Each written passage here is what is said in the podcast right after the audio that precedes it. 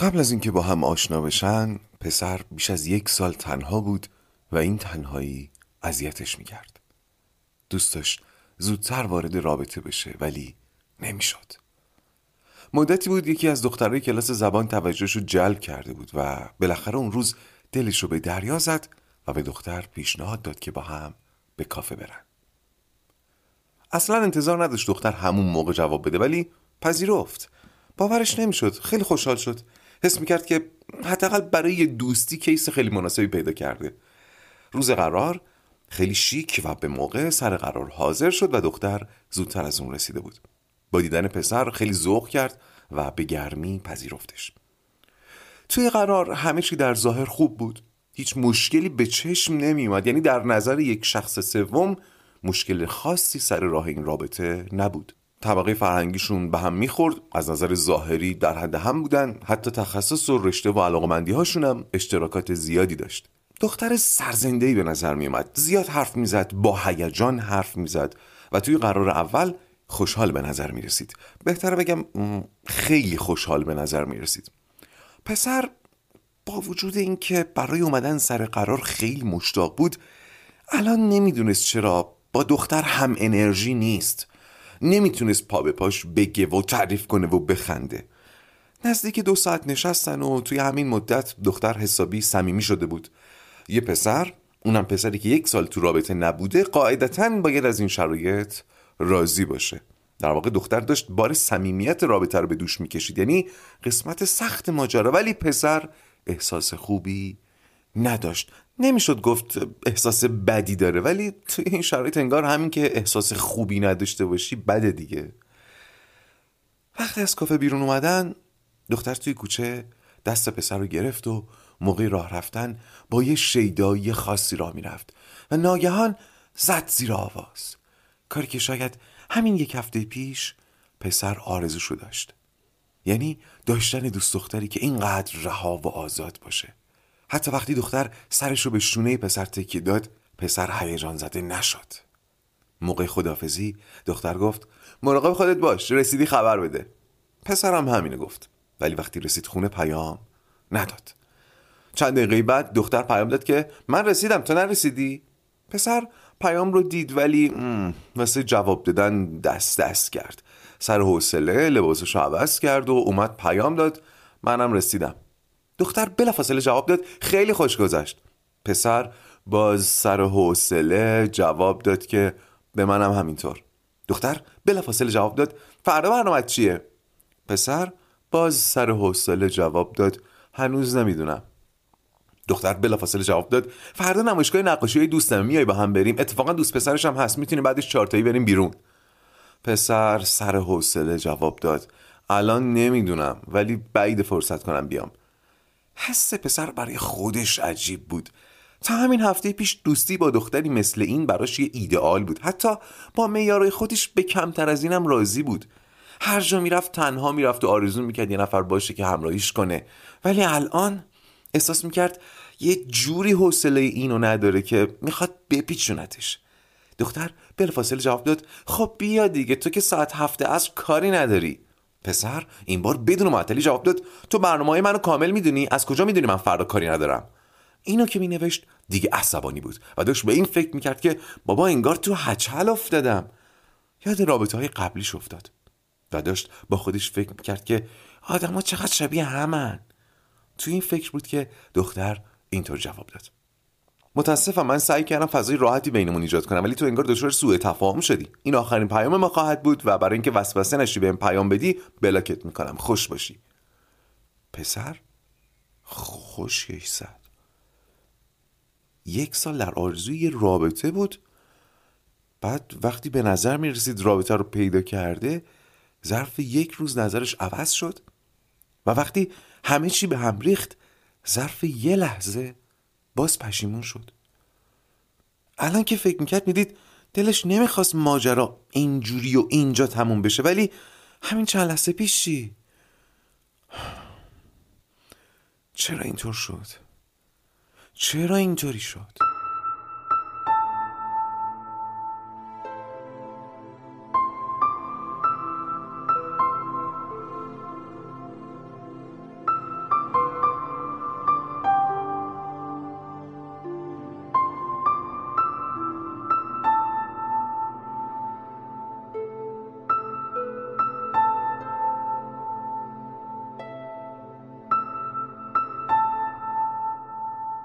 سلام من فرزین رنجبر هستم و این پادکست رواقه. در پادکست رواق به اگزیستانسیالیسم با نگرشی روانشناختی می‌پردازیم و منبع اصلی ما هم آثار اروین یالومه در سری اول این پادکست سراغ کتابی رواندرمانی اگزیستانسیال میریم.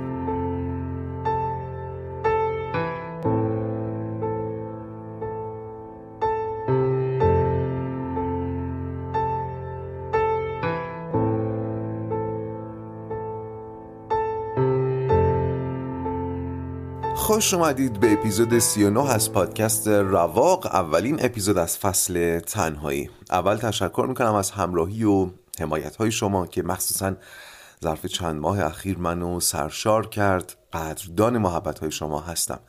در ادامه راه روال سابق رو پی می‌گیریم و هر شنبه صبح زود رواق منتشر میشه. اما فصل تنهایی. خب در کتاب رواندرمانی اگزیستانسیال اثر اروین یالوم فصل مرگ نزدیک به 300 صفحه است. فصل آزادی نزدیک 200 صفحه ولی دو فصل بعد یعنی تنهایی و پوچی کمتر از 100 صفحه هستند.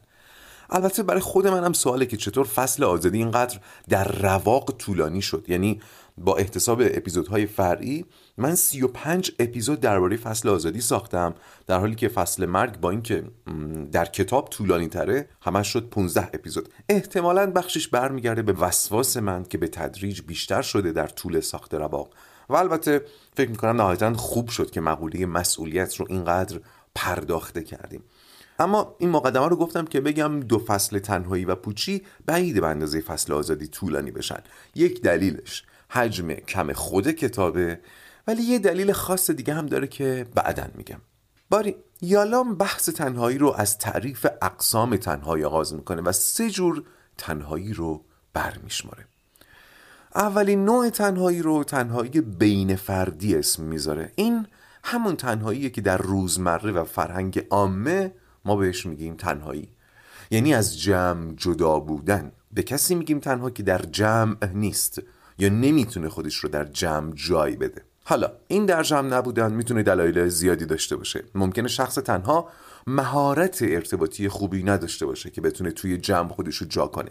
ممکنه به جبر جغرافیایی تنها مونده باشه نه؟ کارمندی که به شهر دیگه منتقل شده و اونجا لاقل برای مدتی تنهاست. یا کسی که به تازگی مهاجرت کرده. بذارید همینجا یک تفاوت مهم رو با هم جا بندازیم. گوش کنید. تفاوت بین حس و وضعیت. حس و وضعیت.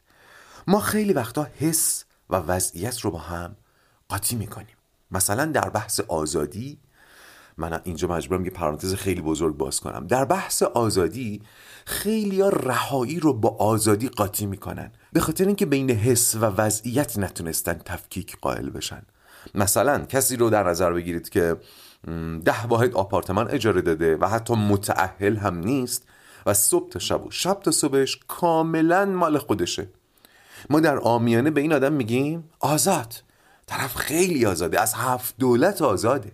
ولی این چیزی که من توصیف کردم یک وضعیته. اون آزادی اگزیستانسیال که ما در رواق راجبش حرف می‌زنیم وضعیت نیست. حس حس آزادی. اون آدمی که توصیف کردم در وضعیت رهاییه ولی لزوما آزاد نیست. لزوما حس آزادی نداره. باز تاکید کنم رهایی یک وضعیت قابل مشاهده است قابل اندازگیریه مثلا به میزانی که شما در 24 ساعت وقت خالی دارید رها هستید. به میزانی که وقت خالی دارید رها هستید قابل اندازگیریه زمانی که باید یک تعهد رو به انجام برسونید رها نیستید. در وضعیت رهایی نیستید. وقتی سر کارید رها نیستید. وضعیت بسته به شرایط بیرونیه دیگه. شرایط بیرونیه که تعیین می‌کنه. ما در یک وضعیت باشیم یا نباشیم. هر وضعیتی. اینجا داریم درباره وضعیت رهایی حرف می‌زنیم و در ادامش درباره وضعیت تنهایی می‌خوام حرف بزنم. حالا من چی گفتم؟ گفتم این آدم همونی که ده واحد آپارتمان اجاره داده لزوما حس آزادی نداره. ممکن است داشته باشه ولی از بیرون قابل مشاهده نیست قابل سنجش نیست. ده تا خونه داشتن و متحل نبودن و اینها گواهی بر حس آزادی نمی‌تونن باشن. یالام در کل فصل قبل داشت می‌گفت انسان در ذات خودش آزاده. بله. ولی سازوکارهای دفاعی کارشون اینه که حس آزادی رو از ما بگیرن. چرا؟ چون آزادی ترسناکه. پس حتی اون آدم که تمام شبانه روزش خالیه درسته که ذاتا آزاده در وضعیت رهایی هم هست. ولی لزوما ممکنه حس آزادی نداشته باشه. چون سازوکارهای قوی درش حس آزادی رو سلب کرده باشن. اصلا فرض کنید ممکنه همین که ترجیح داده به جای کار و تولید ثروت سرمایش رو بخوابونه ناشی از یه فشار باشه. و فشار هم قاتل حس آزادیه. ممکنه یه نفر از بیرون ببینه بگه خوش به حالش زن نگرفته یا شوهر نکرده از هفت دولت آزاده. اما شاید از درون فشارهایی روش باشه که در این تجرد حس آزادی نکنه. دوست داشته باشه متعهل بشه.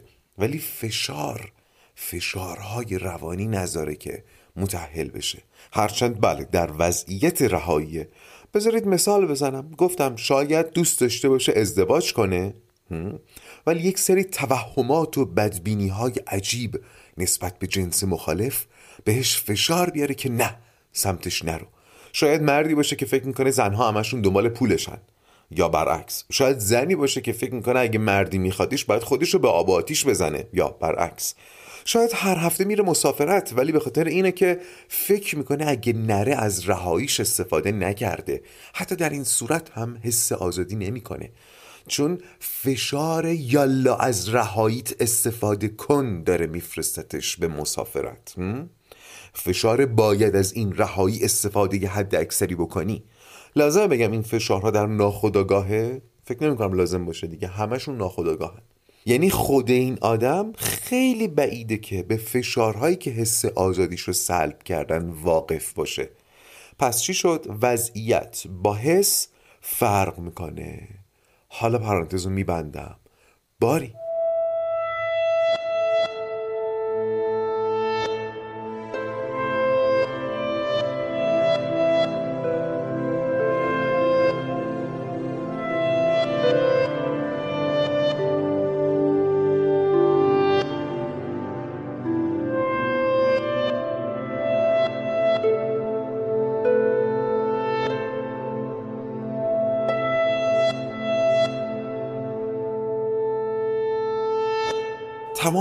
گفتم که بگم تنهایی هم می‌تونه حس باشه هم وضعیت. یعنی هم حس تنهایی داریم هم وضعیت تنهایی. گوش کنید. کارمندی که امروز منتقل شده به یک شهر دور که هیچ کس رو توش نمی‌شناسه و حتی زبان مردم شهر مقصد رو نمی‌دونه دچار تنهاییه. ولی شما بگید این تنهایی بیشتر حس یا وضعیت؟ وضعیته چون احتمالا شب با ده نفر تلفنی حرف می‌زنه که بهش میگن وای هنوز نرفته دلمون برات تنگ شده آخر برج میایم پیشت مراقب خودت باش. خلاصه لزوما حس تنهایی نمی‌کنه اما در وضعیت تنهایی به سر می‌بره. حالا آدمی رو تصور کنید که رفته یه مهمونی همه رو هم می‌شناسه ها ولی باز دلش اینجا نیست یا با هیچکی صمیمی نیست.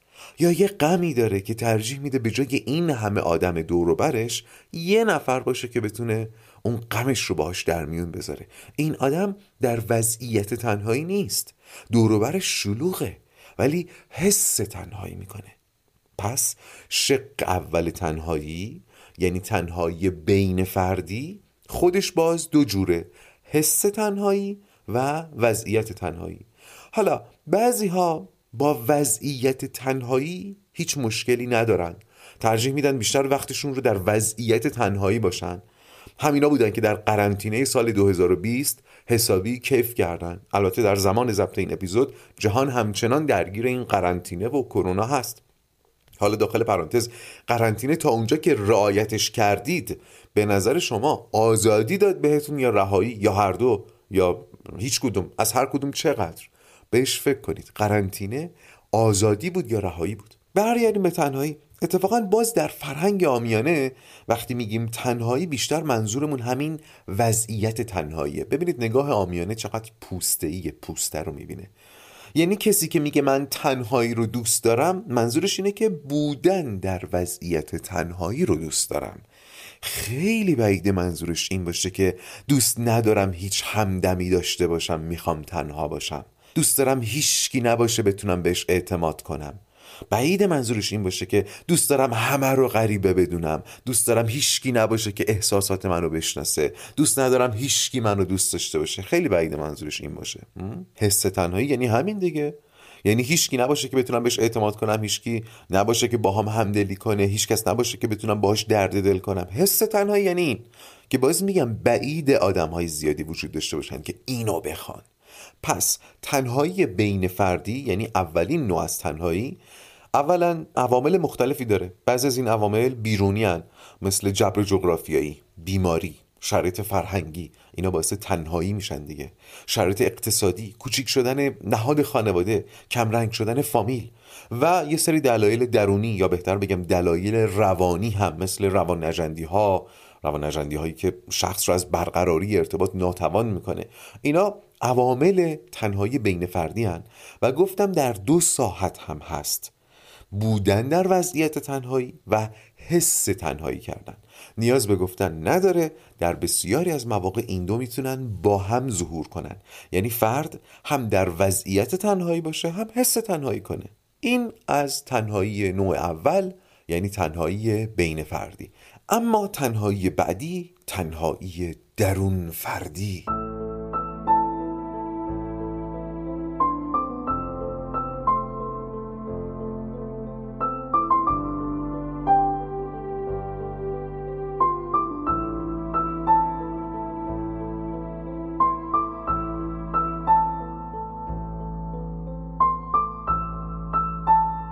تنهایی درون فردی توضیحش کمی سخته. باید خوب گوش کنید. تنهایی درون فردی یعنی غریبه شدن با خود و در اصل یک سازوکار دفاعیه. برای چی؟ برای از دسترس خارج کردن بخشهایی از خداگاه. چه تعبیر عجیبیه. گوش کنید. از دسترس خارج کردن بخشهایی از خداگاه. مثلا به محاق فرستادن یک تجربه شکننده مثلا تجربه تجاوز مثلا تجربه دوست داشته نشدن توسط والدین. در بند مثال ها نباشید مثال ها می‌تونن بی نهایت متنوع باشن. به کارکرد توجه کنید. به محاق فرستادن یک تجربه شکننده کارکرد این تنهایی درون فردی اینه. تنهایی درون فردی سازوکاریه که فرد به کار می‌گیره تا با خودش یا بخشهایی از خودش غریبه بشه و از این راه مثلا از یک تجربه شکننده فاصله بگیره. اون تجربه رو از دسترس خارج کنه. این تنهایی درون فردی هم مثل تمام روان نجندی ها تیفه تیف یعنی از کم کم داره تا زیاد زیاد. حتی ممکنه یه نفر بخواد یه گناه رو در محاق بفرسته و با اون بخش خداگاهش که مرتکب گناه شده غریبه بشه. مثلا فرض کنید کسی که یک قتل مرتکب شده ولی از دست عدالت فرار کرده. و این فرد سالها بعد دوست داره اون بخش از آگاهیش رو به محاق بفرسته. اون بخش از آگاهیش که مدام بهش یادآوری می‌کنه تو قاتلی. برای اینکه بتونه صبح تو آینه خودش رو نگاه کنه. برای این کار باید اون بخش از خداگاهیش رو از دسترس خارج کنه. متوجه عمل کرده شدین؟ خیلی چیز پیچیده ایه باز به دو نکته تاکید می‌کنم. عوامل ایجاد تنهایی در اون فردی بی نهایت متنوع و اینکه این تنهایی هم طیفه. یعنی ممکنه هر کدوم از ما به اندازه این روان نژندی و سازوکار دفاعی رو داشته باشیم. یه علت دیگه برای تنهایی درون فردی خفه شدن آرزوهاست. بخش زیادی از هویتی که ما از خودمون سراغ داریم شامل آرزوهامونه. یادتونه دیگه گفتم ما در ناخودآگاه به آرزوهامون واقفیم ولی در ساعت خداگاه خیلی در دسترس نیست. گاهی با هدف قاطیشون می‌کنیم ولی بالاخره اشراف نسبی به آرزوها و استعدادهامون داریم و تعقیبشون می‌کنیم. راجع به پدیده های مختلف نظر داریم. انگیزه های سیاسی و اجتماعی داریم و خلاصه بخش زیادی از شناخت ما نسبت به خودمون مبتنی و متکی به این هاست که گفتم یعنی آرزوها و استعدادها و آرا و نظراتمون. حالا کسی که تمام این پارامترهای هویتیش خفه شده باشه طبیعتا از سنین پایین و به تمامی و به معنای اتمش از آرزوها استعدادها و خواسته ها و نظراتش منقطع شده باشه طبیعیه که دیگه خودش رو نمی‌شناسه و با خودش غریبه میشه و دچار تنهایی درون فردی میشه. این هم باز طیفه. از کم کم تا زیاد زیاد. در نمونه هایی که سر به روان نجندی و روان پریشی می‌کشن این خودقریبگی رو میشه توی زندگی و رفتارشون دیگه دید. پایبندی شدید به بایدها و نبایدهای بیرونی بدون دخالت خود فرد نشون میده که او از درونیات خودش منقطع شده. تندروها در هر نهله فکری عقیدتی دینی یا فلسفی اینطورن. مثلا تندروهای مذهبی رو در تمام دینهای دنیا در سراسر کره خاکی به خاطر بیارید. با هر عقیده‌ای که باشن فرقی نمی‌کنه. دوچار این تنهایی در اون فردی هستن. استعدادهاشون آرزوهاشون قضاوت فردیشون جایی در زندگیشون نداره. اما برگردیم به اون نوع اول از تنهایی درون فردی. نوعی که در اون فرد دنبال تکه تکه کردن و چال کردن بخشی از خداگاهشه. در اون نوع هم نمودهای بیرونی خاصی وجود داره. گوش کنید.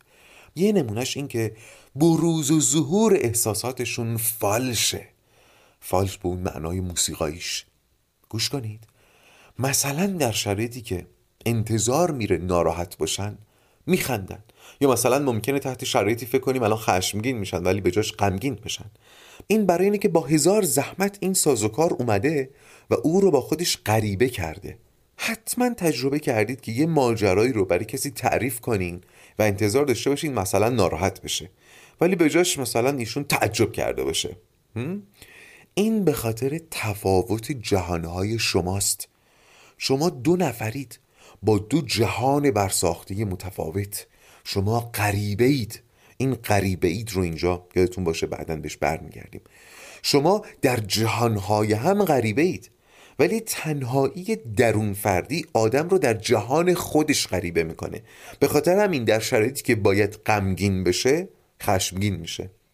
در شرایطی که باید غمگین بشه متعجب میشه. در شرایطی که باید شاد باشه میترسه. انگار که دو نفر اون تو زندگی می‌کنن. انگار این آدم چند پاره شده. روانش. من این قسمت رو که می نوشتم یاد یه خاطره افتادم. خب من سنت کافه نشینی دارم. معمولا هر روز دو ساعت کافه نشینی می‌کنم و گاهی پیش میاد که صحبت های میهمانان میزهای کناری بالاخره تو گوشم میره دیگه. کاریش نمی‌تونم بکنم. و گاه تجربیات جالبی برام رقم می‌خوره که یکیشو می‌خوام براتون تعریف کنم.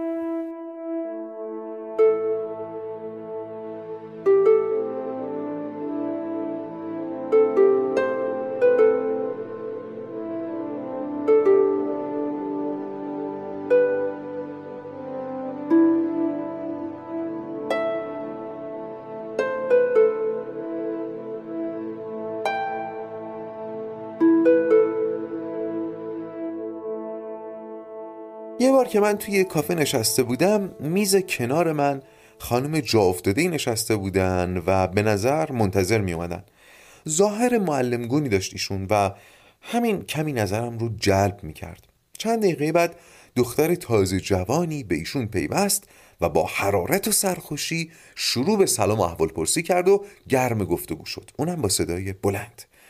اولش سعی کردم توجه نکنم ولی خب کم کم محتوای صحبتشون یا بهتر بگم محتوای صحبت دختر توجه هم رو دزدید و بالاخره صحبتش به جایی رسید که برق از سرم پروند. داشت با همون سرخوشی تعریف می‌کرد که دیشب پدرش او و مادرش رو کتک زده و اینو جوری تعریف می‌کرد که انگار داره خاطره سیزده بدرشون رو تعریف می‌کنه.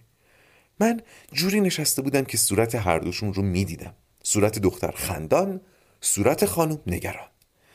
به نظر می رسید باید استاد یا معلمی باشه که نگران حال شاگردشه و دنبال اینه که بهش کمک کنه. ولی از این رفتار عجیبی دختر شکه شده بود و من متوجه استیصالش می شدم ببینید آدمی رو که درد دل می‌کنه و اشک میریزه میشه نوازش کرد میشه دلداری کرد میشه همراهی کرد.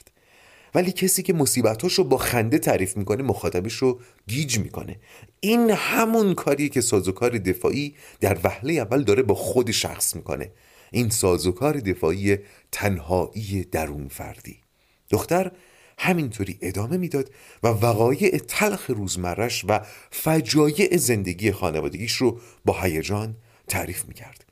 لابلای این تعریف ها از دستگلایی که به آب می‌داد و اشتباهات فاحشی که مرتکب شده بود هم حرف می‌زد. مثلا اینکه کارت ملی پدرش رو گم و گور کرده یا اینکه رفته خونه پسری که اصلا نمیشناختتش و خطر کرده. متوجه میشید؟ یعنی کارهایی رو که باید بابتشون شرمنده می بود هم با افتخار تعریف می‌کرد. خانم چند باری تلاش کرد از صد این سازوکار عبور کنه. مثلا چیزی بگه که دختر به خودش بیاد سوالی کنه که دختر به فکر فرو بره. مثلا یه بار پرسید پیش میاد با پدرت توی فضای عاطفی حرف بزنین شاید انتظار داشت دختر بگه آره پیش میاد هرچند کم ولی خب هرچی باشه پدرمه دوستش دارم. شاید انتظار داشت دختر اینو بگه. بعد مثلا شاید از دختر می‌پرسید بهش میگی دوستش داری؟ تا دختر بگه که نه. بعد ازش بخواد که این کار رو انجام بده. ولی دختر چی جواب داد؟ یا بهتر بگم چطوری جواب داد؟ برخلاف انتظار اون خانوم با خنده و صدای بلند گفت نه بابا آدم که با حیوان حرف نمی‌زنه. تازه مردم با سگ و گربهشون حرف می‌زنن ولی با این جونور دو کلمه هم نمیشه حرف زد. دختر به تمامی با این بخش از خداگاهش غریبه بود. با بخش از خداگاهش که باید با پدرش ارتباط برقرار می‌کرد. این تعاریف این وقایع این وضعیتی که این دختر درش بود هر انسانی رو می‌تونست بشکنه. وقتی یه چیزی میشکنه میشه رفت دنبال تعمیرش یا اصلاحش. اما وقتی ظاهرش هیچی رو نشون نده چی؟ در تنهایی درون فردی شخص خداگاهش رو تکه تکه می‌کنه. و بخشهایی از اون رو به ناخداگاه میفرسته تا از دسترس خودش خارج بشه تا به ظاهر آزار نبینه. خب یکم بیشتر درباره تنهایی درون فردی براتون بگم. تنهایی درون فردی در اتاق روان درمانگران شیوع زیادی داره. یعنی درمانگران اصلا باش غریبه نیستن. میشه گفت اگر خلاصه گویی بخوام بکنم از خفگی عاطفی میاد. خفگی عاطفی. و نهایتا می‌رسه به خودغریبگی. معمولا از سنین پایین نطفش بسته میشه و باعث میشه که آدم یا بچه تکامل طبیعی احساسات و عواطفش مختل بشه. ما احساسات و عواطف رو بخش زیادیش رو میآموزیم دیگه. اگر فلان وضعیت اتفاق بیفته ما خوشحال میشیم. یاد می‌گیریم که باید خوشحال بشیم. اگر فلان وضعیت اتفاق بیفته نگران میشیم. یاد می‌گیریم که باید نگران بشیم. می‌فهمیم که باید نگران بشیم. بعد از دست گل به آب دادن بچه خودش که نمی‌دونه باید نگران بشه. وقتی چند بار تنبیه میشه می‌فهمه باید نگران بشه. وقتی یه کار خوب می‌کنه که نمی‌فهمه باید ذوق زده بشه. بعد از چند بار تشویق می‌فهمه که باید ذوق زده بشه. وقتی این روند این روند تکامل مختل بشه منجر میشه به خفگی عاطفی و نهایتا خودقریبگی و تنهایی درون فردی شخصی که با این تنهایی دست به گریبانه معمولا تابع نظرات دیگرانه و نمی‌دونه چه احساسی داره یا نظرش چیه. یه نقطه بذارید تو ذهنتون. می‌خوام به یه بعد دیگه از تنهایی درون فردی هم اشاره کنم. تا الان فهمیدیم که این تنهایی یعنی تنهایی درون فردی حاصل تکه تکه شدن خداگاهه. گفتم فرد بخشهایی از خودش رو از دسترس خداگاهیش خارج می‌کنه حالا سوال اگر ما بخشهایی از خودمون رو اصلا نشناسیم آیا وضعیت مشابهی پیش نمیاد؟ چه بشناسیم بعد بفرستیم محاق چه نشناسیم و بذاریم در محاق بمونه نتیجه یکیه دیگه بیشباهت نیست نتیجه چیه؟ روان پاره پاره راه درمان این نوع تنهایی یک پارچه کردن دوباره خداگاهه. دوختن پاره پاره های روان. یادتونه توی اپیزودهای اولیه گفتم یالوم خودش یه آزمایش طراحی کرده بود. آزمایش چی بود؟ سنجش تأثیر شست عامل بر روان درمانی موفق. اون هم از نظر کسانی که درمان موفق رو به پایان برده بودن. یالوم و همکارانش شست عامل شست عامل مؤثر در بهبود روانی رو روی کارت نوشته بودن و شرکت کننده ها خواسته بودن که به ترتیب اهمیت اینا رو مرتب کنن. یکی از کارت که بیشترین امتیاز رو گرفته بود این کارت بود. گوش کنید. کشف و پذیرش بخش های ناشناخته و غیر قابل قبول وجودم. کشف دلالت می‌کنه بر بخش های ناشناخته و پذیرش دلالت می‌کنه به بخش های غیر قابل قبول. یعنی هم بخش های ناشناخته وجودمون رو کشف بکنیم نذاریم در محاق بمونه هم بخش های غیر قابل قبول وجودمون رو بریم از محاق بیاریم بیرون و پذیرشش کنیم. حالا اصلاحش بکنیم تا جایی که میشه تا جایی هم که نمیشه پذیرشش بکنیم. آنچه که بر این کارت نوشته شده بود یعنی دقیقا ریشهکن کردن علل تنهایی درون فردی. این بخش غیر قابل قبول وجود می‌تونه یه صفت باشه مثلا حسود بودن. می‌تونه یه واقعیت باشه مثل نقص عضو. می‌تونه یک جریان باشه مثل همون وضعیت اسفناک زندگی اون دختر. پس چی شد؟ بخش های غیر قابل قبول زندگی. باری این هم از تنهایی درون فردی. اما در این فصل بحث ما درباره شق سوم تنهایی یعنی تنهایی اگزیستانسیال. هرچند که یکی از این دو نوع تنهایی که من گفتم با تنهایی اگزیستانسیال پیوند عمیقی داره. بذارید راز این پیوند و توضیح تنهایی اگزیستانسیال بمونه برای اپیزود بعد. بسیار خب خیلی ممنون که همراه اپیزود 39 هم بودید. پس بذارید این پایان اپیزود 39 هم از پادکست رواق باشه و حالا بدرود.